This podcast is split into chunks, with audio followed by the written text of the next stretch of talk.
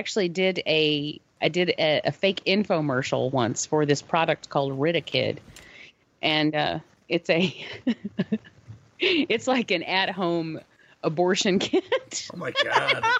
and I wrote a jingle for it. And this and it was all this was all like satire, you know. But it was, um let's see, you're knocked up again. You got a date at ten. Get rid of kid, rid of kid, rid of kid, rid you of those kids.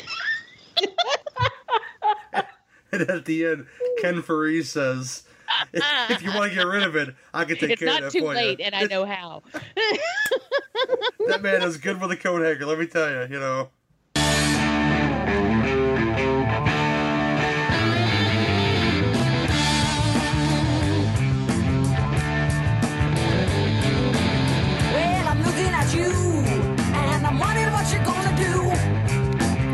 Looks like you've got no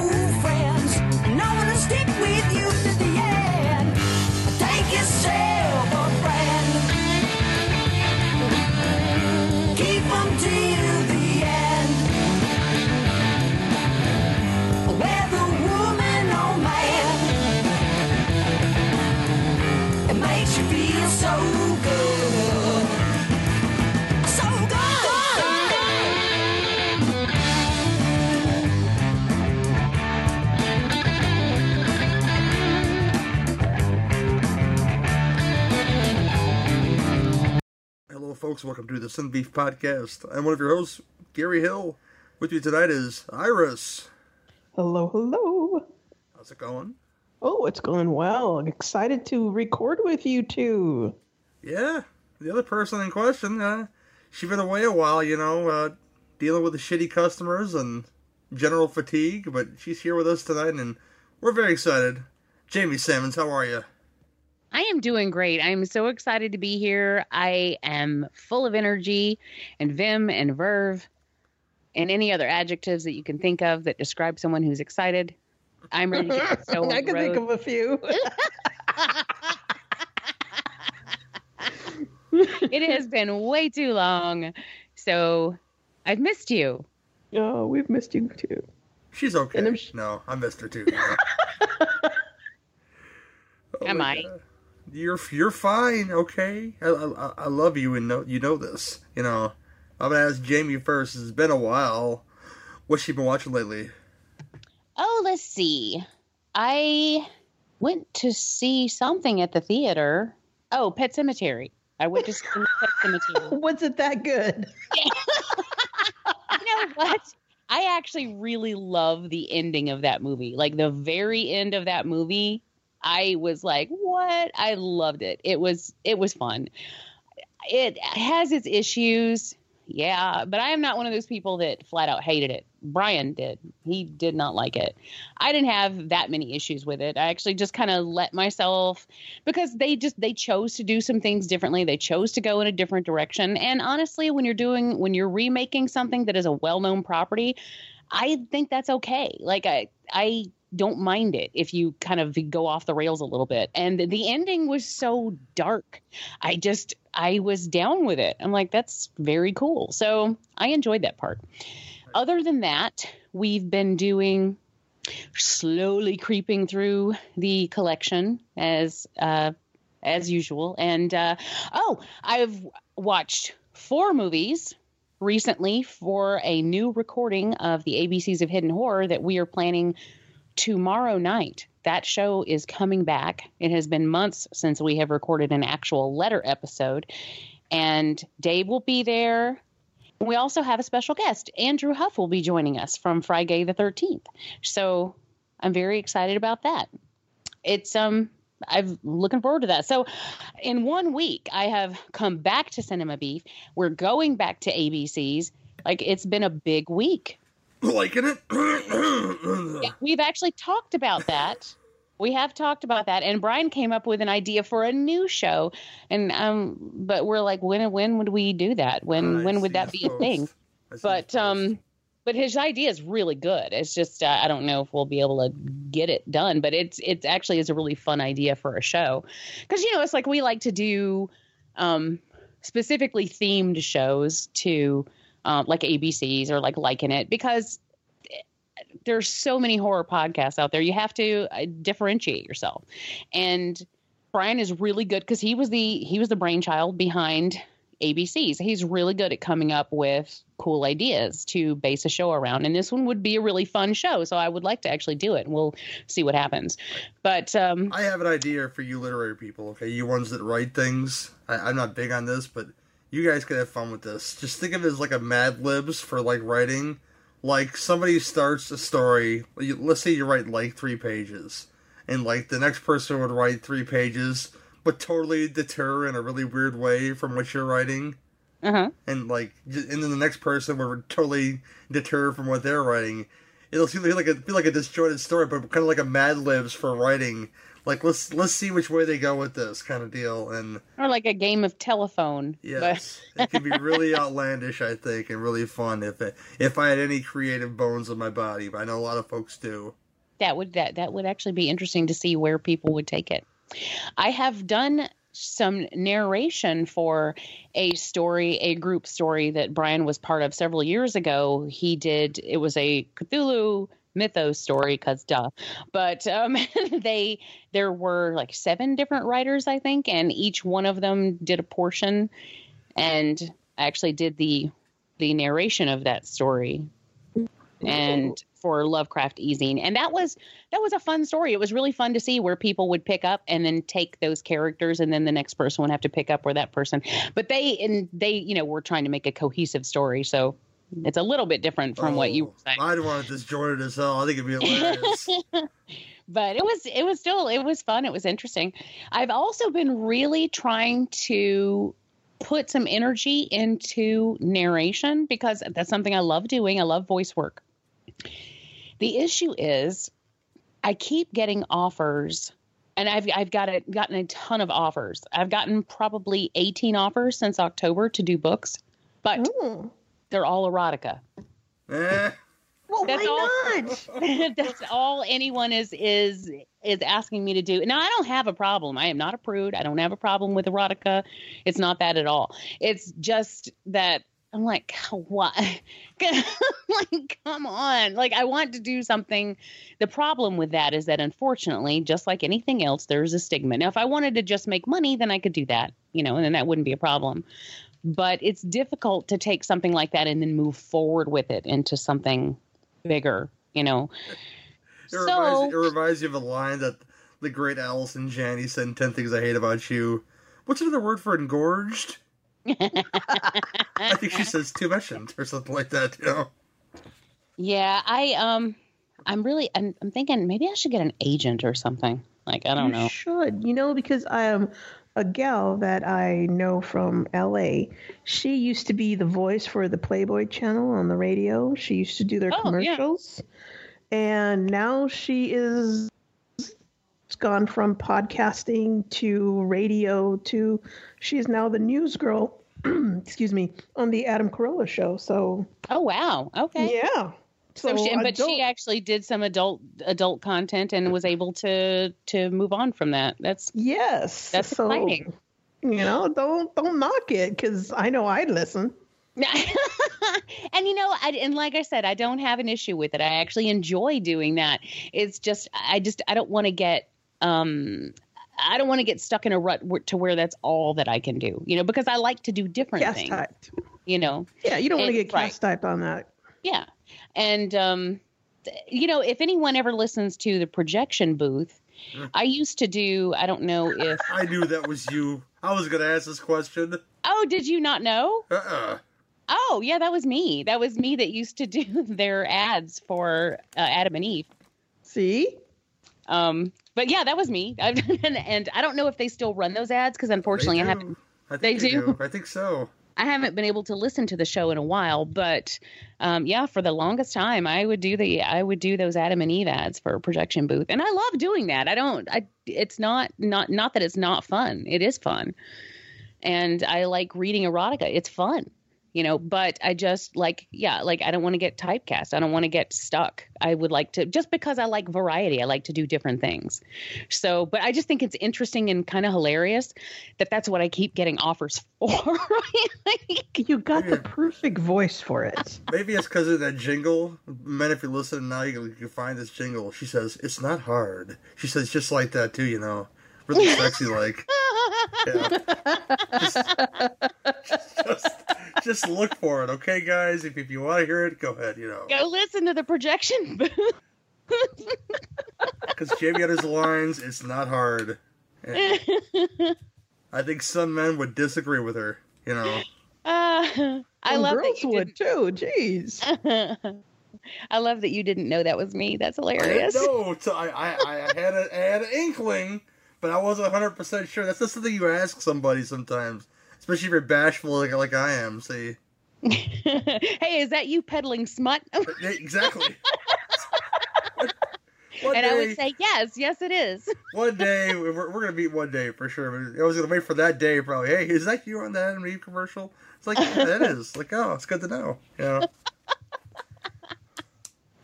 Uh, you little minx. Anything else you've been watching, girl? Um. Oh, just for fun, last night we watched The Howling because Brian likes to make me happy on occasion. Oh, that Mon Chi Chi. I do, I do love Dee Wallace though as a person. So there we go. and that's pretty much it, I think. Yeah. Man, oh, bam. Iris, what you been watching?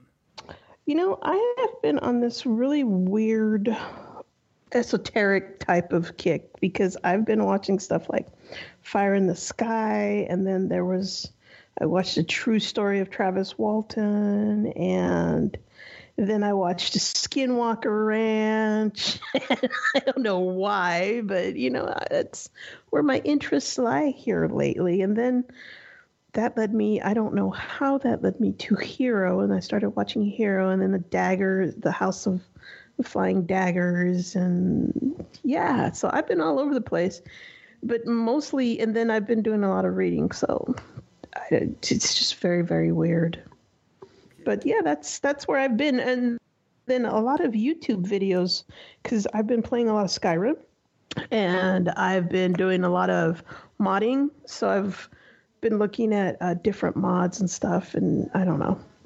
I'm, that's just the Nerd. the, the nerd, right? The Nerd, nerd in me. That's hot. Uh, oh, that makes me excited. nerds are nerds are hot. They are. But yeah, yeah, you've got one of the biggest nerds yeah, he's sitting over here next to me. Play, I think he's playing games, right? He is. Yeah, he's. I think Mhm. he's playing Metro. He got it in for review. I, I think that's what he's. Ooh, really? Yeah. I've been looking at that too. That looks really good. but yeah, that's Uh, all I've been doing. Cool, cool. Fire in the Sky freaked me out Still when I saw up. that. That whole that eye thing. Yeah. Yes. I I can't with that. I was just like ah. there there's quite a bit a little bit uh, i don't know if you could call it body horror or medical horror but yeah when they put that stuff in his mouth and they put that that web for that i don't know like membrane on top of him and then they open it up so he can breathe ah, i was like oh There Yeah. was an alien movie a few years ago. Oh man. It oh, I wish I could remember the name of it. It's it shoot. It actually was very visceral. It was an indie film, I think. And there it was about there was one guy who had been abducted before and no one believed him, you know, of course. And then um things started happening and then so finally people started to believe him because it was, you know, happening. But it starts off kind of slow and then it gets really visceral at the end and it's pretty nasty but in a, in all the good ways. And i oh man i can't remember what the hell it was called. I'll have to think on that and maybe jamie jamie jenkins it back if i can remember what it's called. But it's definitely worth a watch. I've seen it a couple times and it, i want to say it was like 2015 or something. It was an extinction was it? Oh, well, you know what? Let me look. Let me look it up, and I'll see. I don't know.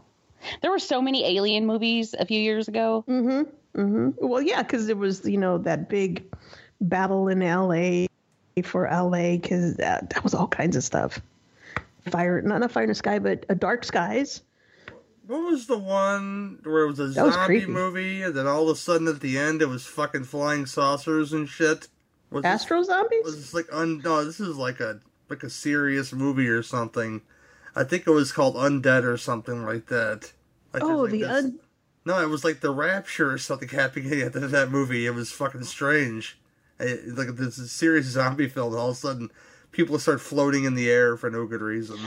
Oh, uh, yeah, that was Undead. I, as a matter of fact, that's one of the movies we're covering for ABC's tomorrow. I did not know that. Ooh, With the nice. the Australian film or Yes, New yes, Zealand? that's the one. Yeah, Oh. that's un, that's Undead. It has Mungo McKay as the uh, crazy, well, there's redneck survival guy. Um, yeah, it's uh pretty interesting. I mean, it was right at sort of it was uh, like around 2004, 2005, and it was like right at the beginning of the zombie glut. So they came out ahead of the pack a little bit, and it was um, done by the Spierig brothers, who are the same guys, unfortunately, who made Winchester. Yeah, I didn't watch that movie. I heard Uh, nothing but bad things. It was not great. it was not. It was very sad that it was not great because hear the story is a good story. Like as far it's as a like, the, the true story. story. Yeah, there's no reason you shouldn't be able to make a good film out of that story. It's a it's a phenomenal story. Plus, they had Helen Mirren. I know, I know. Don't don't forget the Slender Man movie. You know, it's that's a that's some lore they didn't use there. I didn't, I didn't watch the film. I heard nothing but bad things though. Yeah, it was not good either. But sadly, I, I did watch the Bye Bye Man though for some reason. that was not good either. Sadly, and that sadly, sadly, and that that was because, and that was that's a really fun, interesting uh, urban legend type thing. Uh, the um, the Bye Bye Man. Unfortunately, the people who made the movie apparently have never heard of it. Like it's, you would think they never did any research at all, and because they just I don't know what they were doing. It was it was a mess. If they'd actually kept the story what was as it's written because I think it I'm not sure if it's an actual urban legend or if it was a short story that was written as if it were an urban legend. It did come from a book though, but I don't remember if it was a collection of true urban legends or if it was a collection of, you know, fictitious urban legends. But it was anyway, it was I read it. It was very interesting and the film just messed it all up because they didn't they just did random things and didn't tell you why and like the whole train thing there's a reason for that but they didn't bother to tell you that in the movie like they didn't explain anything and it just seems so random and if you don't know the story then it means nothing and it's a waste True, true, But- true. I don't like it when people take a good story and just can't seem to do it right. Like, what is wrong with you? Oh, Daybreakers. That's the other thing that the Spierig Brothers have done, and uh, Jigsaw. So, I mean, they've done quite a few I things, and I've liked Daybreakers. That's the one with I like, like it okay. the vampires. Yeah, yeah, yeah, yeah, yeah. I've seen it before. Yeah, the the the vampires that live in the world, like it, the world is cater caters to vampires. So, Yes. like all the the cars have like special windshields and stuff like that to, so that they can drive around in the daylight. It's you know I think that was pretty fun. I remember watching when I watched it in the theater that I had some issues with it, but overall I think I liked it. And we recently got a got a copy of it, and we haven't watched it yet though. But Brian got a copy of it just because I think he found it cheap somewhere. Nice. So Oh man. anyway, Yeah. I don't even know why I was talking about all That's that. Why okay. was I talking? That's Oh, okay. because you brought up undead, and I was yeah. Um, oh, because I was talking about that other alien movie, and no, it's not Extinction. Although I, I, I did see that. Um, God damn it! I think it's a. I think it is a one word title though. Ah, Is blah, blah, blah. I hate when I. I hate getting old. You're Anyway. not even close. Babble, babble, babble. I am too. I'm not 40 yet, J- uh, Iris. Ain't- My, my my bones will tell you that I'm old though. Just I'm half a century old already. That's so weird. you're half a century You're half a century years young. Come on. Yeah, there you go. Oh, me. I've I've been watching a ton as far as like, you know, let's watch some quality films. But I I watched almost the full run of Comic Book Men because it's on uh, Amazon Prime, and I enjoy spending time with those people. I, I've met Mike Mike Zapcic and Ming Chen, and Brian Johnson a long time ago when he was skinny Brian Johnson. And now now he's you know bearded and, and you know a heavier man, but back when I seen him, he was still uh he was still Steve Dave uh weight like from Mallrats, and uh I enjoy spending time with those guys. I realize if you, if you watch the show, and I've heard this from from friends that sell toys and are vendors that it's all staged. And I was like, yeah, I get it. I just, I just find it entertaining. So there's there's that. And um, what else? What else? What else? Watch a lot of hero stuff because tomorrow I go see Avengers Endgame. So I've been watching, rewatching like the first the stuff I haven't watched a lot of, like Thor, the first Thor, um, Iron Man two, which I have a greater appreciation for now. Doctor Strange, which I've never seen until I started. I, I watched it like a couple days ago. Um, and uh, at some point at work tomorrow, I'll watch uh, Advent, uh, Avengers: Infinity War just to just to watch it again. Not that I haven't seen it forty times already, you know, but I still I still uh, should watch it, I guess, before I go to the 10 a.m. T- the 10 a.m. screening I'm going to tomorrow. I'm be so fucking tired by them time I get out of there.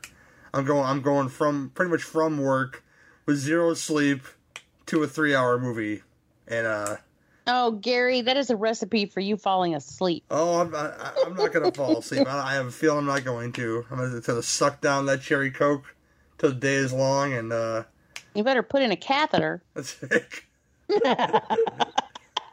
That'll hurt the pee hole there. We'll see. or what wear a happens, though. depends. Oh, they, they, Well, they're- there's there's condom catheters. You don't have to put it into the pee hole. Mm, I don't even want to think about that, Iris. That's terrible. Only thing of interest, I, I would call it of interest. I, I watched Happy Death Day to You, and I didn't like it very much, and I will tell you why I didn't like it very much. For some reason, they chose to explain everything in a really stupid way about these Asian kids building some kind of time ripple machine or some bullshit, and it wasn't as fun as that first movie by, by any means, and I just got really bored about a half an hour in and didn't really get any better. It, it was like a lame butterfly effect. Like all of a sudden, hey, my mom's alive, but I'm gonna stay in this where my mom's alive. And I can give a flying fuck at that point. It was just so fucking boring and like sucked the soul out of that first one. Jamie, you probably saw this. What do you think about it? I don't think it's nearly as fun as the first one. I did I did like it okay, but they completely went away from the horror part and It's it was fucking just clown shoes the whole straight time. up straight up comedy. And I but I love Tree. I love her as a character, so That's the I girl's still name. yeah, well, yeah, the character's name. I still had a good time with it, but it was not not nearly on the same level as the first one. I did get emotional though when the whole mom thing that got me. I was just so I was just so not invested at that point, Jamie. I was like, yeah, this is just stupid. It's like, what if we do it like this and uh, if we do it like that and uh, you know, this stupid spinning thing with lights coming out of it, and this is why it's happening, and I'm just bored. That, that's all it is, and it's, it's ugh, you know.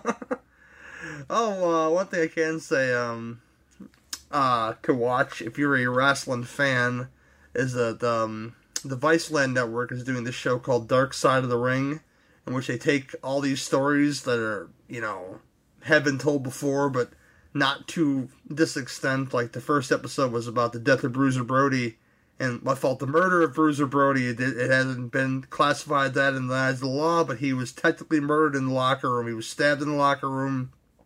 There's a lot more details to that, and uh, it was all told in the, the guise of uh, Abdul the Butcher um, and Tony Atlas for the most part. And there's four episodes so far. I think one's about Macho Man Miss Elizabeth. One's about the Hart, um, the Montreal Screwjob, Bret Hart, and uh, his relationship with uh, Vince McMahon. And I think the next one is about the Von Erich family. So that should be very interesting too. Well, I'll have to tell Brian because for whatever reason, he doesn't watch wrestling at all. Mm. But we watch everything he can find on behind the scenes wrestling stuff. So like he watches some wrestling YouTube channels. Mhm. Just I don't know why. Does, Um, you, does you watch Jim Cornette videos? You can get lost in those things. You know. He, I, he, it's a, it's a thing, and he's like, I guess he's, he's kind of like the grandpa in Lost Boys with his TV guide. Like if he reads the TV guide, he doesn't need to watch TV. And I guess if Brian watches YouTube videos about wrestling, he doesn't need to watch wrestling. so, Well, I, um, I implore Brian I to look for those. Like documentary, I like documentary stuff about wrestling too. Like I'm not gonna lie, it's pretty, it's pretty fascinating. And so he's watching them. I make fun of him, but I'm over here watching them with him. So you know that, but that actually sounds interesting. Like I really do like that, like the behind the scenes stuff. They are very well made. Uh, one thing that I didn't really, I frowned upon because it was they played the real deal tape of the nine one one call from Miss Elizabeth, and I I thought that was distasteful. But that's just me talking. It's it's like a they did like a old fashioned uh, dramatization, like from like a Rescue nine one one kind of thing, and they played the real voice of Lex Luger on there. Like I didn't need this in my life. Just sh- shouldn't have did that. But uh, besides that, it's, it's pretty pretty hard hard hitting stuff, and I, I recommend anybody to watch it if they're a wrestling fan, especially old school wrestling fan. Uh, my father would tell me stories about the Bruiser and the Crusher, uh, way back in the day, and I've never seen them wrestle because whatever the, the either the matches are too crappy to put on the network, but I expect them to put those on the network before before a long time, and amongst their other you know bevy of hours and hours, and you'll never run, run out of stuff to watch on there on that WWE network. It's it's crazy, but this is on a channel called Viceland, which I don't know what channel it is, but I I put the app on my Roku and I watched them off of there, and they were good. I enjoyed the hell out of them. Oh, that's cool. Uh, that's about it for me though. Um, now for the next segment, which is uh, Well, real is- quick, I do yes. have a Jamie Jenkins. go that- ahead. It's called What Altered, was it? and What was it? Altered, and I'm way off. It was from 2006, but it was directed by Eduardo Sanchez of Blair Witch Hmm. Project fame. So, um, there you go. And I think it's I think it's worth a watch. I really enjoyed it, and I've seen it I think twice, and I dig it. So if you like alien flicks, uh, and which I as a rule don't, I am not a big fan of alien invasion movies. Like I, they're like Alien is one of my favorite movies of all time, but and I love Predator, but I'm not a big fan of like you know aliens and saucers coming down and wreaking havoc, that sort of thing. So you kind of have to do something special to get my attention.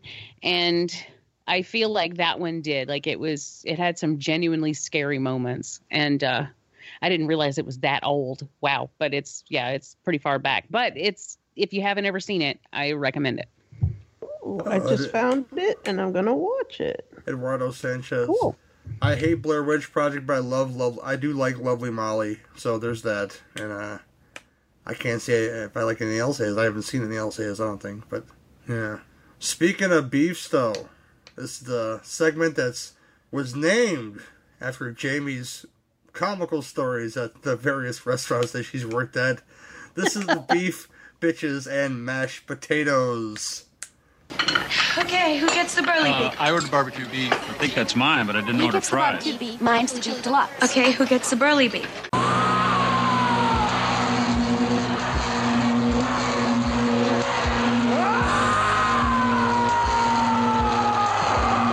I heard that. Let's start with Jamie. Jamie, you got any beefs, girl? You know, I I didn't think I did until you mentioned the restaurants, and then I remembered something that really just irked me on Tuesday at, at, at all the time. But I just got really irritated on Tuesday. That it's I don't understand why there are people who, when you have a hostess in place at a restaurant, and the hostess attempts to sit you somewhere that like I understand if you're like, hey, could we get a booth instead or whatever. Like our hostess always asks, would you like a booth or a table? But you know, there are people who just flat like, you know, like, okay, well we'll sit you over here. It's like, no, no, we don't want to do that. Like you're dude, you're fucking up the rotation. Like you are you are either uh, you're just I don't know, you're messing things up. Like just uh, like we'll attempt to we'll try to accommodate people the best we can it's like i want people to be happy obviously but this goes more toward those people who want to sit in a side of the restaurant that is closed. Mm. So on Tuesday nights, which is traditionally the slowest night of the week, we have two portions to the the restaurant where I work. There is the front portion, which is like the lounge area, and it has the bar, and it has you know, but it's regular seating, and it just has that's where the bar is. It's not like a it's not a bar, but it's where the bar is, and it has seating like restaurant seating. Then we have the portion that is strictly the dining room. It's just a big wide open dining room. But on Tuesdays, we don't make enough we don't have enough business to open up the dining room and there are only two of us on the floor. So we confine everyone to the front part of the restaurant because one, we don't want to go traipsing back and forth all the way across the restaurant, which is a pretty big restaurant for one table when all of our other tables are up front. And we don't want to have to like set up and break down a whole portion of the restaurant that we're not going to use. So it's it just makes sense. So what we do is we have a sign like a standee pole with a sign pointing to the direction where we want you to sit and it says, you know, uh, you know, lounge area, please and thank you. And it's yellow and it's right in the middle of the, the the doorway where you'd have to walk through to get to the dining room. You can't miss it. Then the lights are off. The dining room is clearly closed. There it is dark in there. And you will always have people who come in and they read the sign and they'll look around the sign like into the dining room and they stand there for like 10 minutes. I'm like and we're over there going, "Come on up, have a seat. Come on up and join us. Have a seat up here." And they just look into the dining room and they'll look back at you and they'll look into and I'm like, "No, come up here." You know? but Tuesday, we had a group of three women who came in. They stood in front of the sign. They looked around the sign. Danielle, the person I work with on Tuesdays, said, Hey, come on up here, have a seat. And they looked at her dead in the face, ignored her, and walked into the dining room. And there were three of them. So the person that was in the back, I saw, you know, they were looking at me and I said, Hey, come on up here, have a seat. They ignored me and walked into the back. Then they proceeded to walk to the very far corner of the of the back of this restaurant that is clearly closed. I mean, like it's just it's black in there. Like there there are no lights on, the TVs aren't on, like nothing is happening back there. And they're like, "No, we're just going to sit back here." And I told Danielle, who it was her turn, I'm like, "Go get them." Like I'm not doing with this. I'm not dealing with this bullshit tonight. Like go get them and tell them to come their asses up here. We're not opening an entire section of the restaurant for one fucking table. Like it's just it's not happening, you know. And so she goes back there and she's like, "Ladies, she's like, come on up and join us up here. This portion of the restaurant is closed." And they're like, "Oh, well, we're just trying to get ourselves tucked in." Like I don't even know what that means. Like I I I, under, I don't understand. Are you going to take a nap? Like I, I don't understand how you tuck yourself into a restaurant, but whatever. Um, and they're like, "Oh, okay, we didn't know." Like don't hand me that bullshit. You had to walk around a an eye level yellow sign into a dark part of the restaurant with two servers telling you the whole time, "Come on up here." don't give me that I didn't know bullshit. Like don't. And this is what I don't get. Never in my life have I gone into a restaurant and just flat ignored what they tell me to do. When I go into a restaurant, wherever they want to sit me, that's where I'm sitting.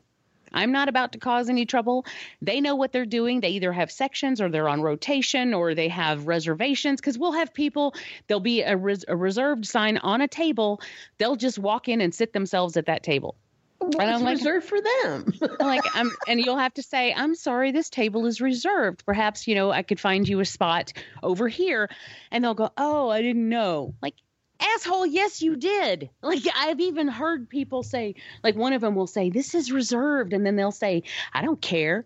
And then you go over to them and they're like, Oh, I'm sorry, I didn't know. I'm like, don't hand me that bullshit. Yes, you did. You just think that you're special and you can get away with whatever you want. I'm just Well- shoot, I'm just shooting fish in a barrel here, Jamie. But these people, white folks, I'm just curious about this now.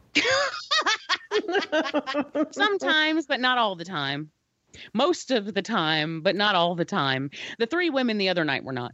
Um, but um, it, it's just it's it's this just I don't know. It's the area that I live in. People around here are so fucking entitled. Like they just they get on my nerves. And people have heard me rant about them a lot, where whether it's traffic or whatever, or just restaurant bullshit. And it's just it's more of that. I'm like, you know, we're just gonna do whatever we want. No, asshole, you're not. You're in my place of business. I'm telling you what to do. Now get your ass up there. You know? It sounds like they're like they don't want to sit around those kinds of people. If you know what I'm saying, you know. oh fuck there was nobody hardly in there this was like this was like 5.30 on a tuesday. We haven't gotten our dinner rush yet so there's barely anyone in the restaurant at all. So you can see there's wide open seating up there. You know they just they just decide they want to do what they want to do. And i'm like i'm not about to no we're not doing this. And i told her i'm like you know we should have just ignored them. We should have just let them go in there, sit at that table. They'd sit there for a while, and eventually they'd get pissed off, and they'd come up front, and then we'd say, then we could say, "Oh, well, there's a sign right there that says for you to come up here," like you know, which I That's love I doing. done. I love making people feel stupid when they get on my nerves, but and for people out there listening, I promise I'm a nice person. I am. I am a server who will bend over backwards for people to make them happy. But when you go out of your way to try to make other people's lives difficult just because you feel like it, then I have no time for you. Like, because that's just not how the world works. So then they proceeded to have a, they had an $80 bill. The, um, one of them complained that her lobster tail was not cooked well, even though she ate it and didn't Uh-huh. say anything until after the fact. Then another one complained about something. And even though she ate it and didn't say anything until Danielle brought them the bill, which is a very common thing. I'm thinking, and I well, like, what do you want me to do? What do you want me to do for you now? Like, I have come over to your table numerous times. I mean, I don't say it like this way to people. I'm not mean to people, but I'm uh, like, this is this is what's going on in my head. I've come over to your table numerous times. I've asked you how you were. You have never said one word to me about anything. If you had, I would have been happy to have it fixed for you because that is my job. But you decide to tell me when I'm bringing you the bill. And I guess you expect me to take it off the bill? Well, too fucking bad. You ate it. You know, you are leaving with this food, so you are paying for this food. If you say something beforehand, I'll be happy to help you. But don't tell me when I bring you the bill that suddenly this and this and this was wrong when you didn't open your goddamn mouth the whole time you were eating and expect to get something for free because that's not going to happen. But anyway, so they they complained and they were like, "Well, she's like it wasn't cooked properly," and Danielle's like, "But you ate it." Like, what do you want me to do? And then, so then they proceeded to tip her seven dollars, You have got to be kidding me. and it's she wasn't mean to them. She wasn't. She's one of the oh, nicest people in the world. She doesn't get rude with people. She doesn't. She's just like, I, there's not anything I can do. You know, I, I would have been happy to have them replace it or get you something else if you'd said something, but there's nothing I can do at this point. So they're like, well, here's your seven. Here's seven bucks. You know, go to hell. I mean, really. That is messed up. um you know i don't know it's like and if people yeah if people tell me something's wrong i will do everything in my power to help them out like i had a woman waving a great a grilled cheese sandwich in my face a few weeks ago Nice. um because was, was there they- ham on it? No, no, no. They had ordered a grilled cheese sandwich for the little girl because it was a party, a birthday party. There were 13 of them, and they had ordered a grilled cheese sandwich for the little girl. And it turns out now one of the cooks in the back, I, he overcooked one side of the grilled cheese sandwich, but he plated it so that I didn't see that. Like he plated the good side up. And because he was too lazy to fix it and was hoping nobody would complain. Um, and I didn't see it or I wouldn't have taken it out, you know, but it looked fine to me. So I took it out. A little while later, I went over to the table and the mother said, you know, she's like, I'm so sorry. Like, I hate to complain, but I think my, my daughter's not eating this because it's overcooked. And she showed it to me. And I said, I'm, I'm terribly sorry. I will be happy to get you. Oh, and she said, is there any way that I can get a new one? And I said, Of course there is. I will be happy to get you a new one. It should only take a couple of minutes. It's a grilled cheese sandwich. That doesn't take that long. And I, I will be more than happy to get you a new one. I will go get it for you right now. And I'm starting to walk away from the table, and the grandmother picks up this sandwich and starts waving it an inch from my nose, going, I would never eat this. I would never eat this. And I said, Well, ma'am, I, I realize that and I'm terribly sorry. I'm I'm going to get a new one right now. and she's just still waving it in front of my face. I would never eat this. I mean, do you know how hard it was for me to not slap that shit out of her hand and go, then don't eat it, bitch? You know, which is oh my I- god, I could not do food service because I would be fired. I mean, that's what I want to do, but I don't do that.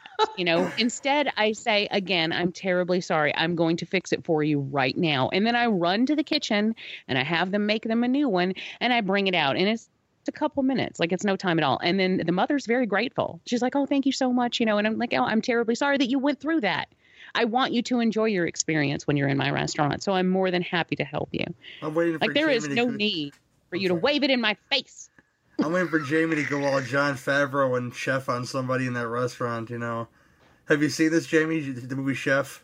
No, but it sounds like I should. It's, it's very. I, I enjoy the hell of this movie. Jon Favreau's a a chef who gets gets demoted. He, he gets fired because he uh he digs into this restaurant. This, this uh, restaurant reviewer played by Oliver Platt, and at one point in time he, he complains about his his molten lava cake. And he he picks on the table and starts crumbling it down. You see, it's molten. You know, and it's it's a really good movie, and I enjoy the hell out of it. But That is hilarious because Yes. we have molten lava cake at this restaurant. So, um, that'd be funny. I, I, I can relate. But it's just, there's no reason. There's no reason to just come into a place and be an ass. You know? I don't know. I, um, I have several reviews online, and most of my reviews are Jamie was delightful. Jamie was awesome, you know? And it's because, yeah, I mean, give me the opportunity. I will make you happy. Like, I want to make you happy. Um, it is not in my best interest for you to have a bad time, you know? Like, that's, I don't make money if you have a bad time. So why would I, why would I want you to? I don't. So it's just, I don't know. Some people just feel the need to just be dicks. They're just not happy unless they're being dicks. But that's what this portion of the show is about. I get to vent about it, then I feel better. Beautiful. I'm happy you feel better. Iris, what you beefing on, girl? Well, let's see. I'm doing uh, some some programming testing that we're doing because we have this huge upgrade that's coming into our system. And uh, you know, it, it's nice when you know the group works as a team because we're doing what's called integrated system, which is from end to end. We start with whoever starts, you know, like the patient walks into the hospital all the way for the claim going out the door. So my part is the claim going out the door. Um, and so all these teams have to do their thing, but some people are just just get lazy and think, well, the next person will take care of this step. So eventually, when it gets to me, I have like five steps I have to fix because nobody's done it, and I'm like, seriously. Yeah, you could just hand it to me to begin with, and I'd be, eh, you know, it'd be a lot Yeah, less trouble. just- yeah, right. just just let me do it. No, it's it's one of those, you know, to your fucking job. You know that that's that's why you're here. Just, uh. but yeah, I I just get so irritated that I have to get up and walk away sometimes. You know what I've been doing at lunchtime? Weeding. because that takes my mind away from what I'm doing. Weeding at work? Uh, No, well, oh, you don't know? I work from home uh, 20, uh, five days a week. no, I didn't know that. That's wonderful. Yes, it is. Is wonderful. I get to stay home.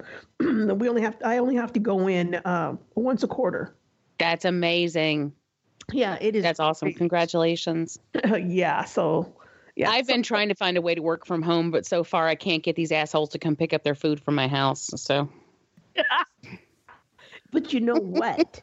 if you cooked it, I'm sure that they would. Go read them some erotica while they eat, okay? You know, there you go. They'll, they'll come running. With Jamie. hey, I, that sounds like an interesting restaurant idea. Yes. it is. All we serve is oysters and There you go. You could call it sexy time.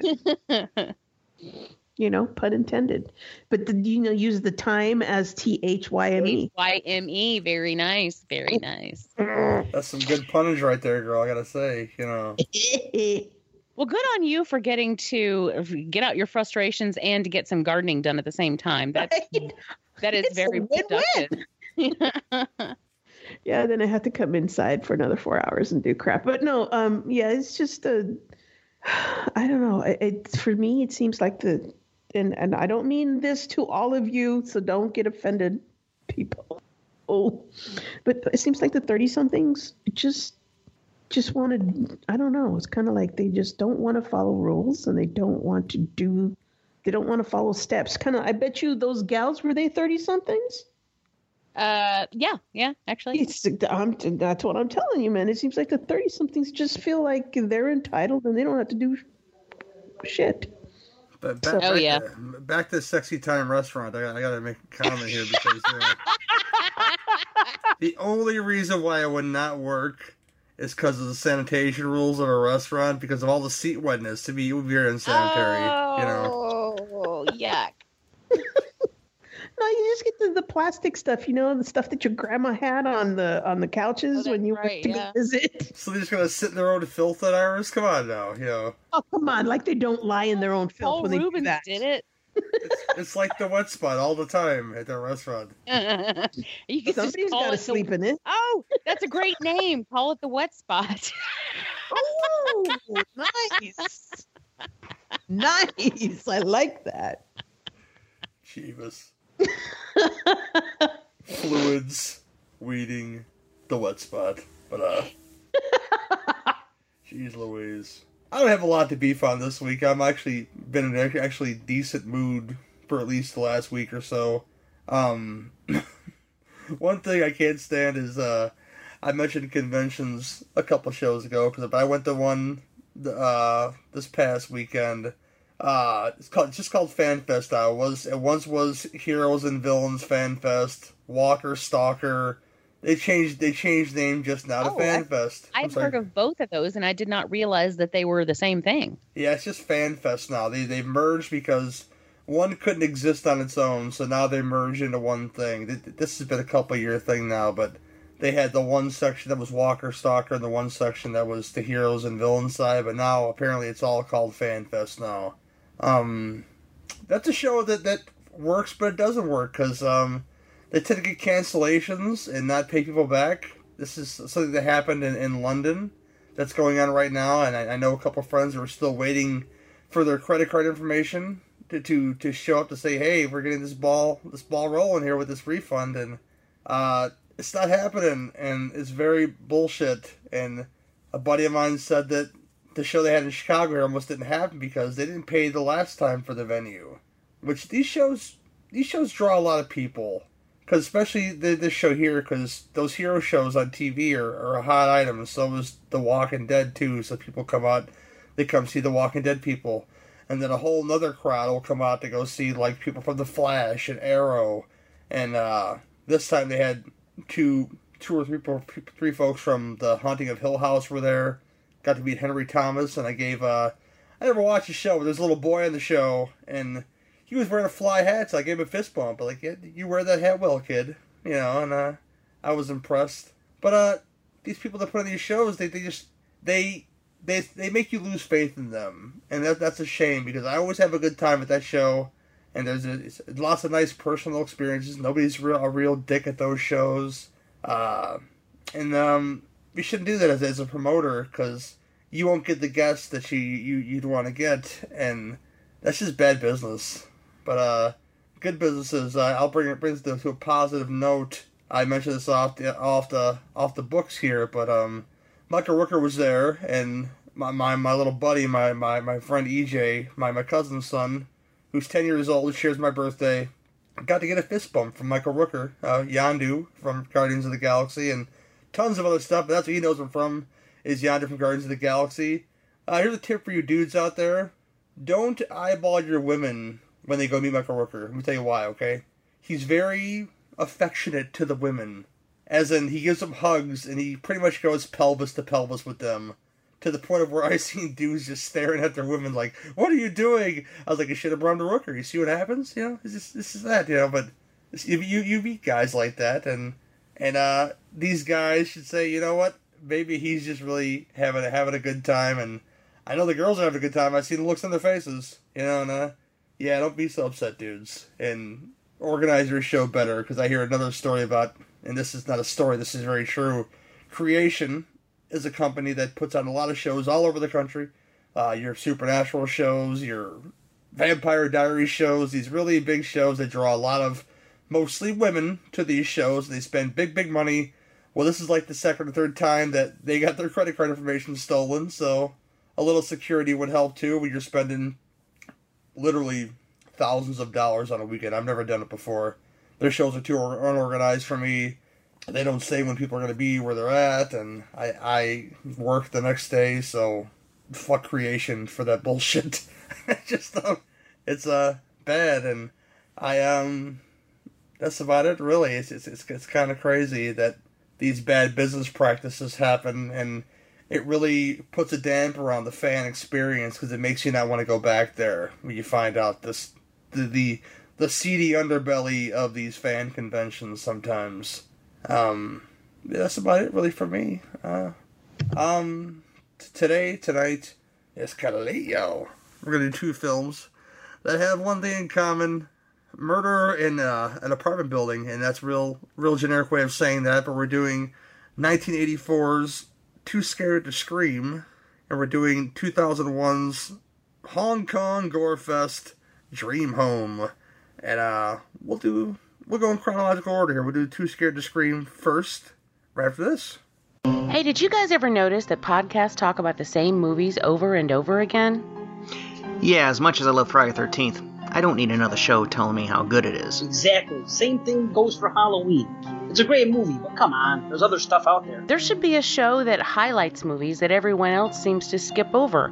Like, Oh, I always wanted to talk about Absentia. And I want someone to cover the room. The Skeleton Key's a good one. Then let's just do one.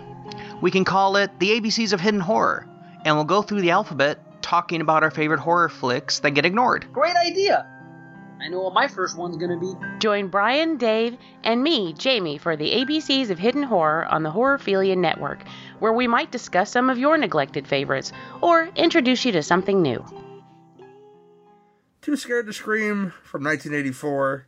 Uh, your cheapo plot synopsis is this A killer is brutally attacking several tenants that live in a high rise apartment building in New York City. It has some weird twists in this fucking movie. Uh, it stars Mike Connors, Mannix himself, Anne Archer, Leon Isaac Kennedy, who you may know from like, uh, oh, what is it? Lone Wolf McQuade, the penitentiary films. I've watched those multiple times. He's, he's in a whole bunch of random stuff. A very young Ian McShane, who uh, gives no no qualms this movie whatsoever. Uh, John Heard shows up. Murray Hamilton shows up. A couple of the folks show up. I, I I've seen the I've seen the lady. I don't know her the actress's name, but she played um, Mrs. Grantham in the first segment of Creepshow. Yes. The, with Yeah. the head on the platter. Yes. She had a very small part in this, but I caught her. Yeah, she does show up. But um I'm kicking to Iris first. What'd you think of the film, Iris? See, Jamie shows up and I start pulling a Jamie. Um, this was the first time watch for me. And uh, I really enjoyed this movie. Uh, I, I love the actors that were in this, of course. And then you've got, you know, like you were saying, Mannix, and who doesn't love the lovely Anne Archer? But Ian McShane, I was so surprised to see him. I mean, he is one of my favorite characters, especially you know older characters, because he has just this such a, a presence. And apparently, he had it back then too, because in this movie, he has this presence of like you know he's very dignified, very gentlemanly, and I I don't And know. they I keep just telling love him that. Uh, right? They, they keep telling him that. Just just chewing that scenery the whole time, you know. Yes. And Maureen O'Sullivan. Really? I mean, that woman in her heyday, gorgeous. Okay, that was her. Yes. I didn't see her name in the credits. I missed it, I guess, if it was there. But um, I but when I saw her, I was like, that I swear to God, that's Maureen O'Sullivan. And that was her. okay, all right, well, good, good on her.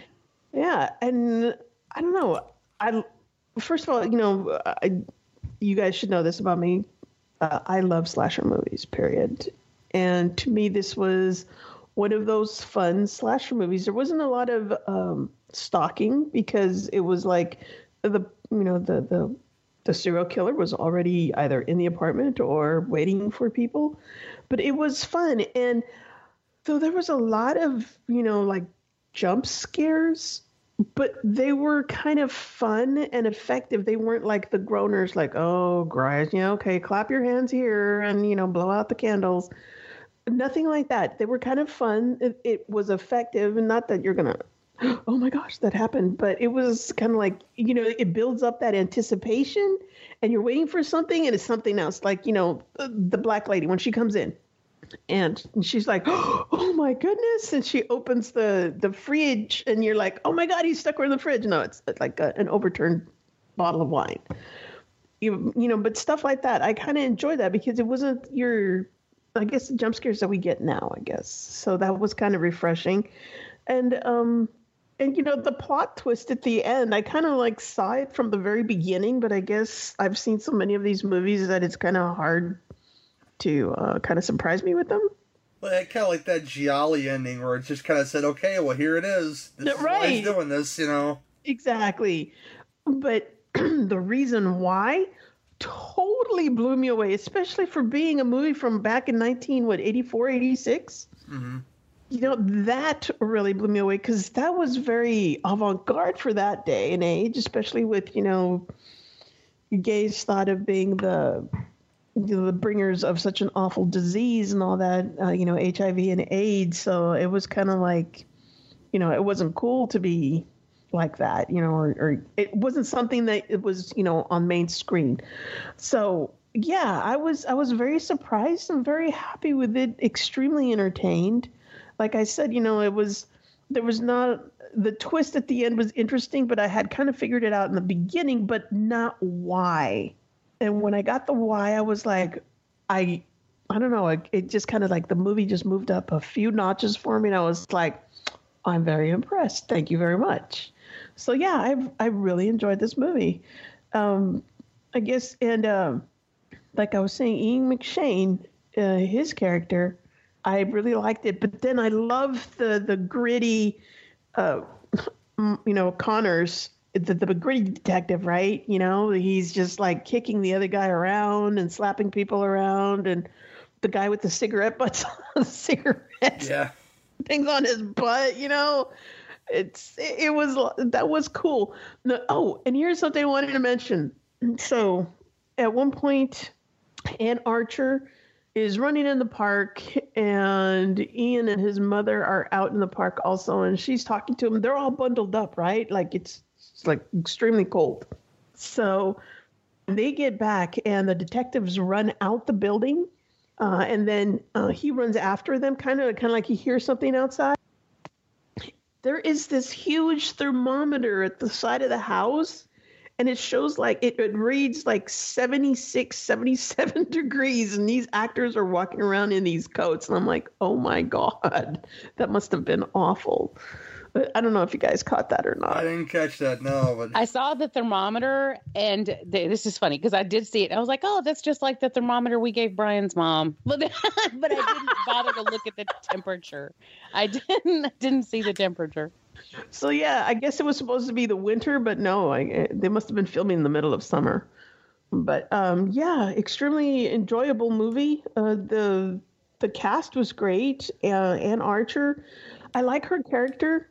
She was a bit kick ass, but the only thing that I was kind of disappointed at the end was that Mike ended up saving her anyway. I thought that she was going to be able to take care of everything on her own but you know she still had the guy save her which was kind of like meh. but then again it was the 80s so i'll give it a pass but besides that i, I really really enjoyed this movie cool, cool. Jamie. Well, I I have to agree. I have never seen this before. I had never even heard of it, and that surprises me for several reasons. One, the cast is incredible, and also, uh, you know, why have I not heard of this movie? But I, I've always loved Anne Archer, and I was just talking about her a couple of days before I watched this movie. Oh, because I was talking about Fatal Attraction, and I was like, why? What has happened to Anne Archer? Like, where has she been? Um, I haven't seen her in ages. I think the last thing I saw her in was this movie that she did with um, Anthony Hopkins, uh, not Anthony Hopkins, uh, Gene Hackman, um, in like the mid '90s. And I don't, I don't know what happened to her, but I have always liked her, and this was really fun to see. John Heard surprised me. I because I knew Ian McShane was in it. I, you know, I saw the names in the credit in the beginning, but I did not see John Heard coming. And this, I'm thinking, was a, a very early role for him because this was pre Chud. Um, and that was, he, I mean, he at this point was doing a lot of theater, but I don't think he did a lot of film. And um, so he was well known in the theater community, but I'm not sure where he was film wise, but this was a very small role for him. So I'm guessing it was kind of early on in his film career. But I always liked him too. So that was that was fun to see. I and you kind of brought it up earlier, Gary, when you uh, were talking about the ending. But when this was over, I said to Brian, the, "This to me, I classify this as an American Giallo, and it just it has the sort of psychosexual element. It has the killer in the gloves element, like you don't see the killer, and."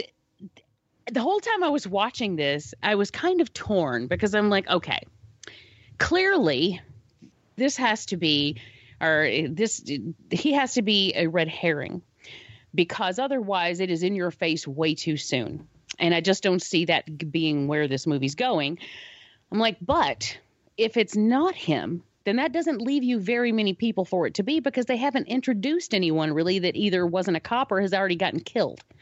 So that left us with just a couple of choices, one of them being the Maureen O'Sullivan character and one of them being Edward.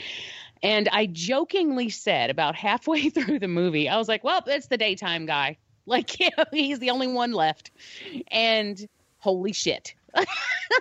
but the why again just like just like iris the why i didn't see coming i didn't see and i even said that i was like you know what they got me because i kind of figured the who but i never saw the gay part coming like i just didn't see it and i mean they didn't give you reason to but i thought that was really kind of cool and clever and uh, just different you know particularly for the time period like that's different and i appreciated that i think um, there was quite a good amount of nudity yes involved. A good You had nudity that- too. Yeah, uh, you had that. Go ahead. What? I was watching it, like, you know, and you hear that this is one, the, one one of my only bitches about this film is that the music kind of overpowers the Yeah. scene at the times. And I thought it was like a TV movie until that girl's titties popped out and, you know, the, the girl butt popped out. I'm like, yeah, this isn't a TV movie at all. And yeah, go for it. I'm sorry. No, I mean you're well. You're right. The music was a little off in places. I noticed it didn't always fit tonally, and that. Oh my God, I love her so much. But that whole that aerobics scene with I'm going to exercise now. My dance card is full. yeah.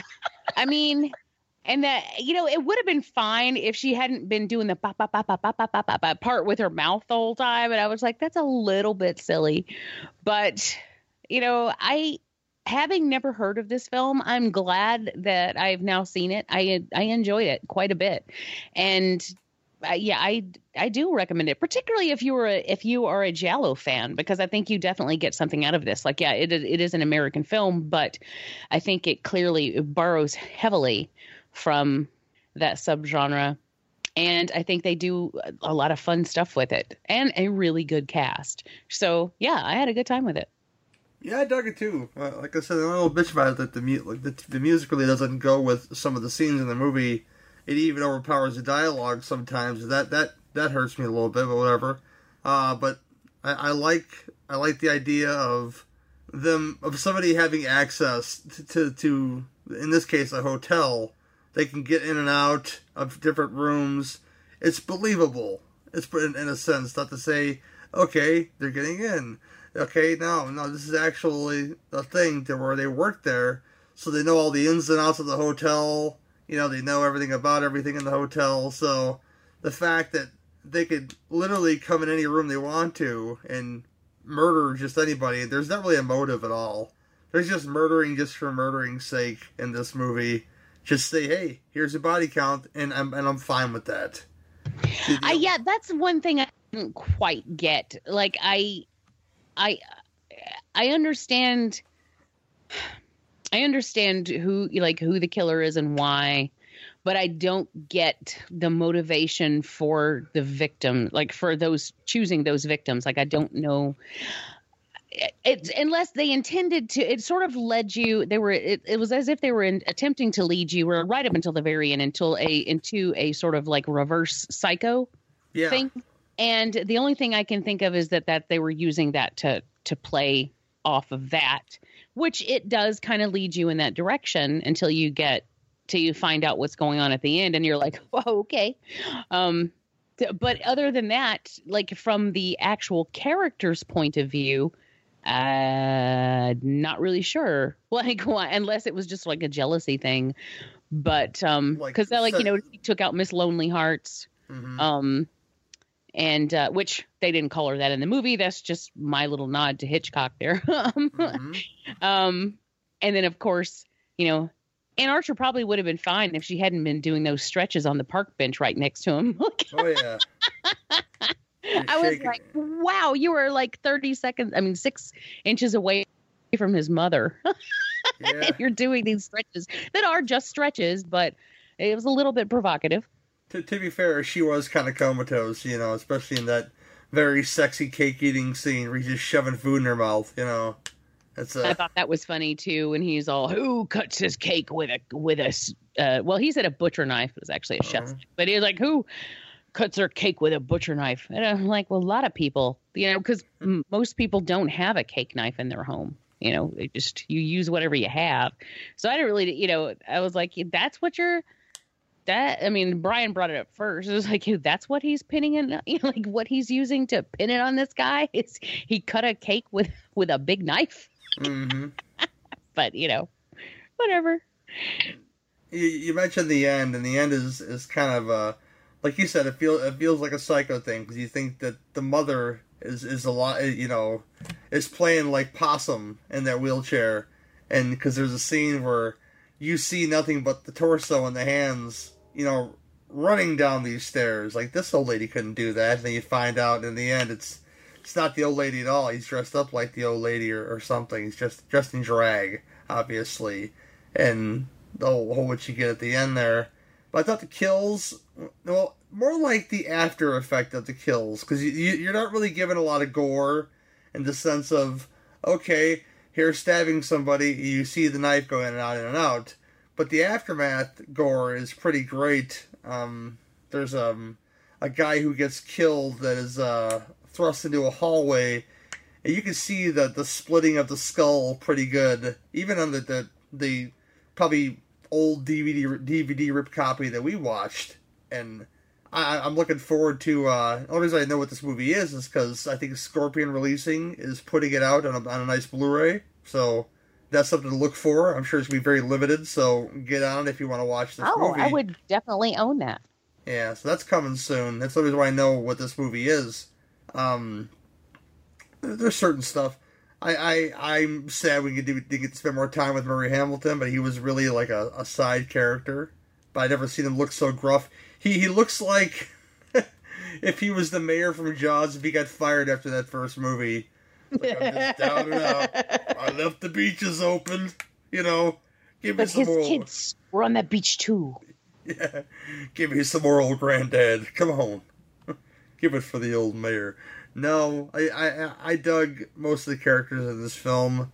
Um, I, it just it just was a weird thing. Like I mentioned, the end felt like a giallo. It just it just came out of nowhere, saying, you know, by the way, this this this was this. I don't want to give it away if you guys want to watch this movie, but the twist is like, yeah, it's not the mother at all. But here's like this thing, this guy you've seen the whole time, and yeah, it, it, a lot of these films were like that. And but by the way, it's him, and here's the reason why. it just seems like the motivation was not there for all these murders, but I think maybe it was he was setting up to be the patsy. That's the only reason why I could think.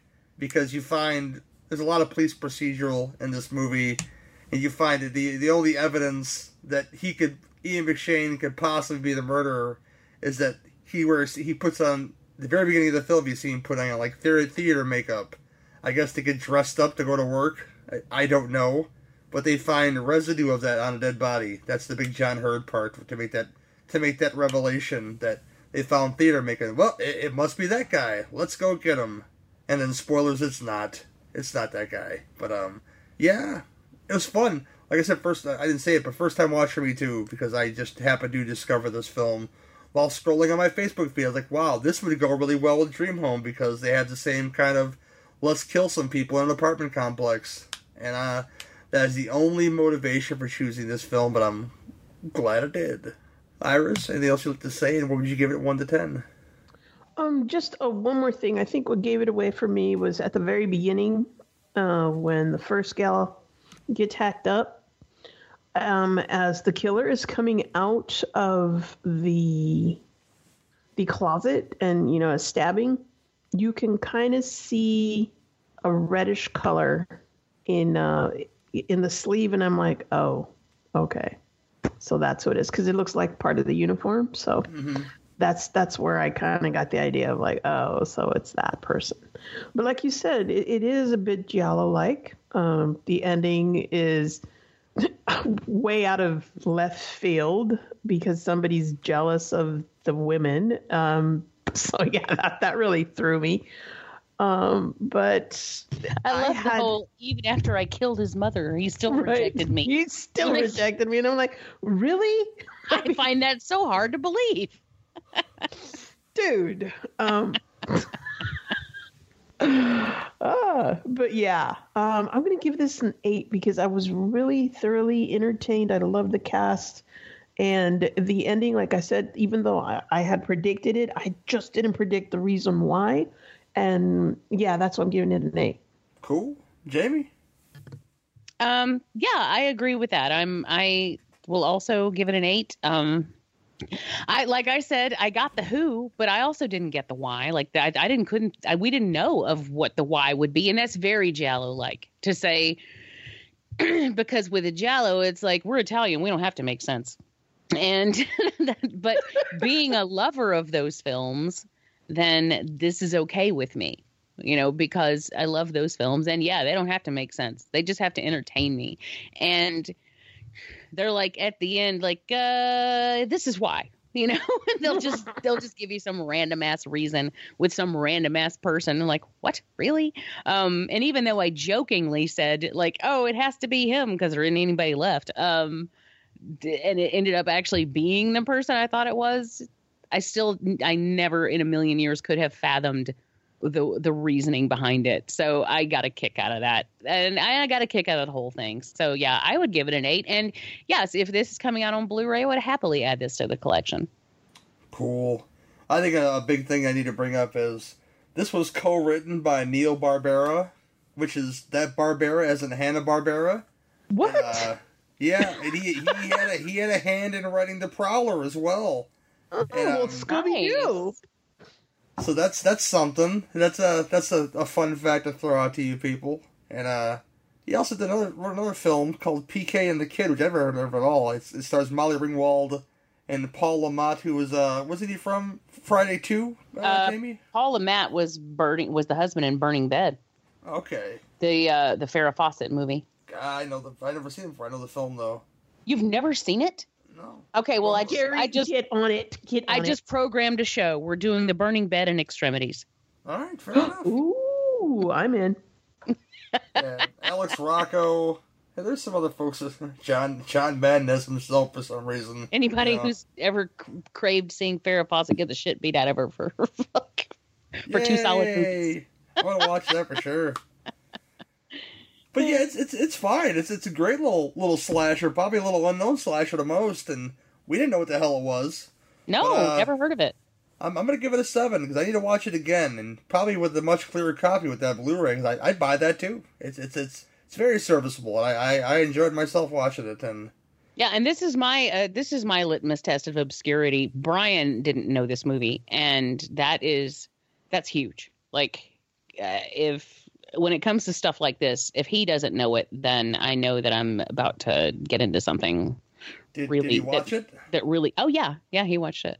Did he like it? Yeah, Okay. yeah. Fair enough. But uh, up next, we're gonna get crazy, y'all, because uh, the gore was not included in this film, but it is included in the next film in spades, with Dream Home from from, from 2010. Right after this.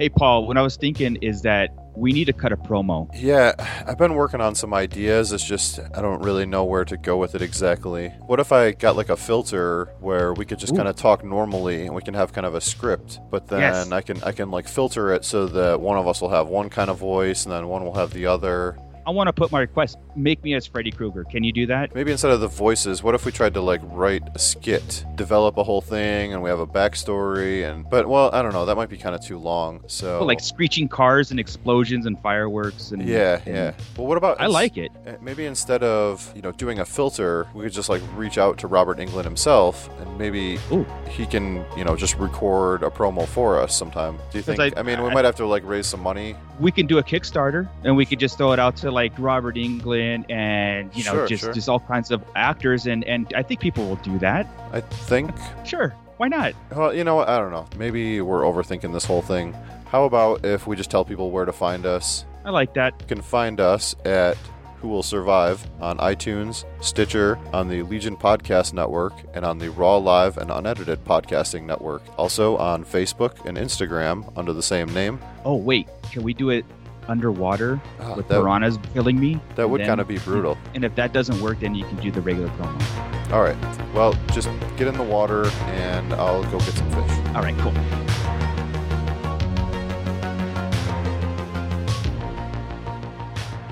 Uh, sorry if my, my my Asian speech is bad. This one by Dream Home is from 2010. I believe this is an unrated film.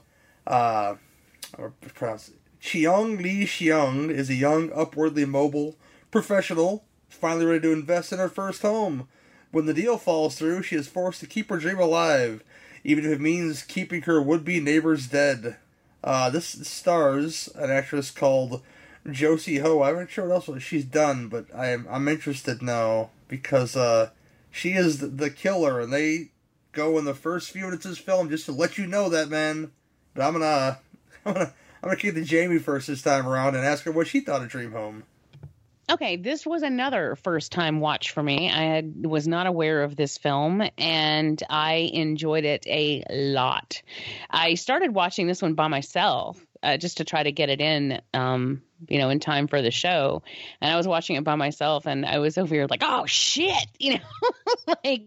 Um, like the opening scene is brutal. I that is a fucked up way to take someone out. Like it's it's very very brutal. And I was climbing all over the couch because um it just it was freaking me out watching him try to cut the the zip tie and in the process cut himself. And I'm just like uh, uh like I would just I had my arms wrapped around my head and I'm like climbing like it was really getting me. It's like he's gonna hit artery eventually, and he, Oh he yeah, does. yeah, you know. and it's just, but it's brutal. It's just to just do that to someone and then just leave it, and um, then Brian ended up actually we started we ended up starting it over, and so Brian could watch it with me. So we did. We both watched this one too. I was really happy with the amount of gore, the amount of nudity. I um, quite a fair amount of both. Uh, the um, the eyeball thing was great. The guts thing was great. I mean, if you're a gorehound, I, I don't see you having any problems with this movie at all. It was it was really fun. But another thing I really enjoyed about this, I think it was well done, is the fact that it was so nonlinear. And you basically were hopping forward and hopping back and hopping forward and hopping far back and then hopping forward and hopping far back and then forward and then you know, present day back sort of. I mean, you were just kind of all over the place. So that it took me a while to figure out exactly what the motivation was as far as I know I know she's doing it because there's never a secret as to who is killing these people. Um, that's laid out on the table immediately. But you know, I'm trying to figure out what like what is her goal? What is she trying to accomplish? And so, you know, as you watch it and you sort of bounce back and forth in time, you you know put the story together and you figure it out. And it is dark. Like they this plan that she has is very dark, and but I like it. I like this. Okay, like I I, I am in this and it says in the beginning that it's based on a true story. I don't know if that's really based on a true story or if that's like, you know, horror movie based on a true story. But either way, it, it kind of interests me to to look into it just to see because it's pretty fascinating. And the one thing I really appreciated about it was the very end because the whole thing, the whole idea is that she's trying to get this flat, this dream home that she's always wanted with a view of the sea.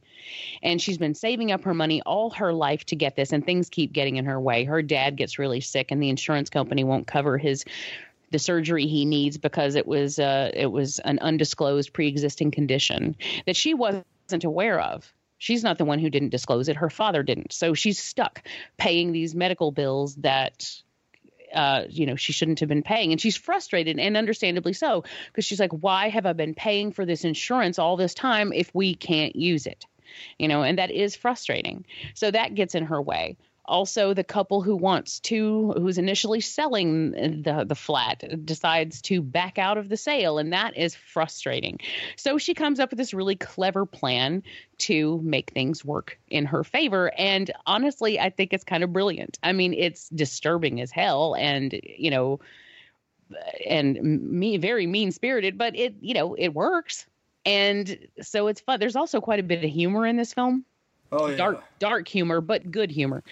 And then you get to the very very very end and that whole and it, if you know anything about the housing market in 2007 2008 then that's when this takes place. So you, it when when the actual ending hits you're like oh man. Like like oh man. All of this and you know for nothing basically and it's just um it's like wow. Like i don't know. I i really like it. I think it was very well written. I think it was well performed.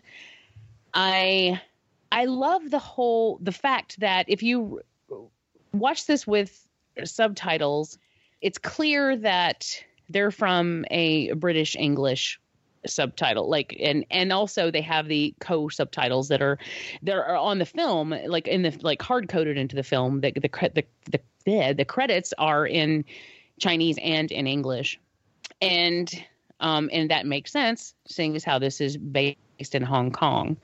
So, and then, you know, several times they're in Hong Kong, but they refer to the Chinese like as a completely different people, which also makes sense.